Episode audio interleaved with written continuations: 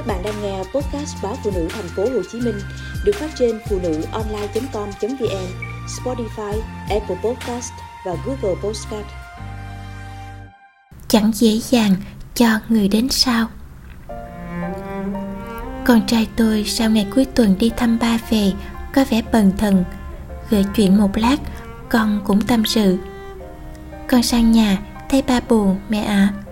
Dì hình như vừa quậy một trận, rồi bỏ đi. Còn thay đồ đạc nhiều thứ còn đổ vỡ. Lòng tôi bỗng chùng xuống và hắt ra một tiếng thở dài. Sau khi ly hôn, con trai tôi ở cùng mẹ, nhưng cứ cuối tuần hoặc bất kể lúc nào rảnh rỗi, tôi đều cho con qua thăm ba. Lòng vòng vài con đường thành phố với tôi không nhọc nhằn gì. Tôi chỉ muốn dù cha mẹ không sống cùng nhau nữa con trai vẫn được gần gũi và nhận được sự quan tâm của cả cha lẫn mẹ. Người mới của chồng chính là người đã xen vào cuộc hôn nhân của chúng tôi hồi trước. Khi tôi phát hiện mối quan hệ ngoài luồng ấy, chồng tôi xin lỗi. Nhưng cùng với đó, anh nói anh yêu cả hai và không muốn mất ai hết, cả vợ lẫn nhân tình. Đúng là lòng dạ đàn ông, ích kỷ, chỉ muốn thêm chứ không muốn bớt tôi cho anh cơ hội để sửa sai, để quay về. Nhưng có lẽ sức cuốn hút của cuộc tình vụng trộm quá lớn. Nhân tình luôn nóng bỏng, ngọt ngào.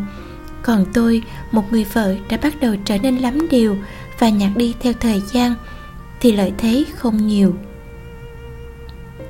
Tôi chọn giải pháp ly hôn bởi tôi có lòng tự trọng và tôi muốn làm chủ cuộc đời mình, cảm xúc của mình tôi lựa chọn tự do cũng là để cảm xúc của mình không bị phụ thuộc người khác. Sau khi chúng tôi ra tòa, họ đã chống vánh dọn đến với nhau. Thế nhưng cuộc sống chung không đơn thuần chỉ là yêu đương ngọt ngào và chiều chuộng nhau nữa. Nó là những va chạm cơm áo, những đối nội, đối ngoại, những việc nhà không tên và có tên. Tôi vừa bước ra khỏi cuộc sống ấy, tôi hiểu chứ? Khi xưa yêu nhau, chồng tôi cũng nói vô vàng lời đường mật cùng những hành động lãng mạn. Nhưng rồi đứa con ra đời, những cháo bột bỉm sữa, những ốm đau, thuốc men, những đêm con khóc quấy, những va chạm mẹ chồng nàng dâu muôn thuở. Từ cuộc sống sẽ khiến đời sống hôn nhân cùng mòn hẳn đi. Và trong mắt người đàn ông khi đó, người vợ trở nên bẳng gắt, lắm điều, thậm chí nhạt nhẽo, thì cũng có gì đáng ngạc nhiên đâu tôi và chồng từng thương nhau tha thiết thế, nhưng rồi cuối cùng chỉ đi cùng nhau một đoạn đường. Hình như thời gian và cuộc sống thực tế đã khiến cảm xúc con người bị chai mòn đi. Giờ đến cuộc hôn nhân sau của anh, chẳng lẽ sóng gió cũng sớm thế sao?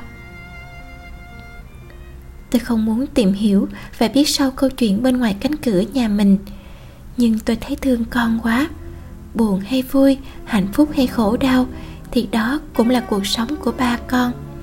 Mà nếu ba con buồn, hẳn con cũng không thể dửng dưng. Tôi nhắc con nói chuyện với ba nhiều hơn để ba được vui. Đàn ông đôi khi chỉ cần như thế. Thế mới biết chẳng có cuộc hôn nhân nào cho người đến sau mà dễ dàng.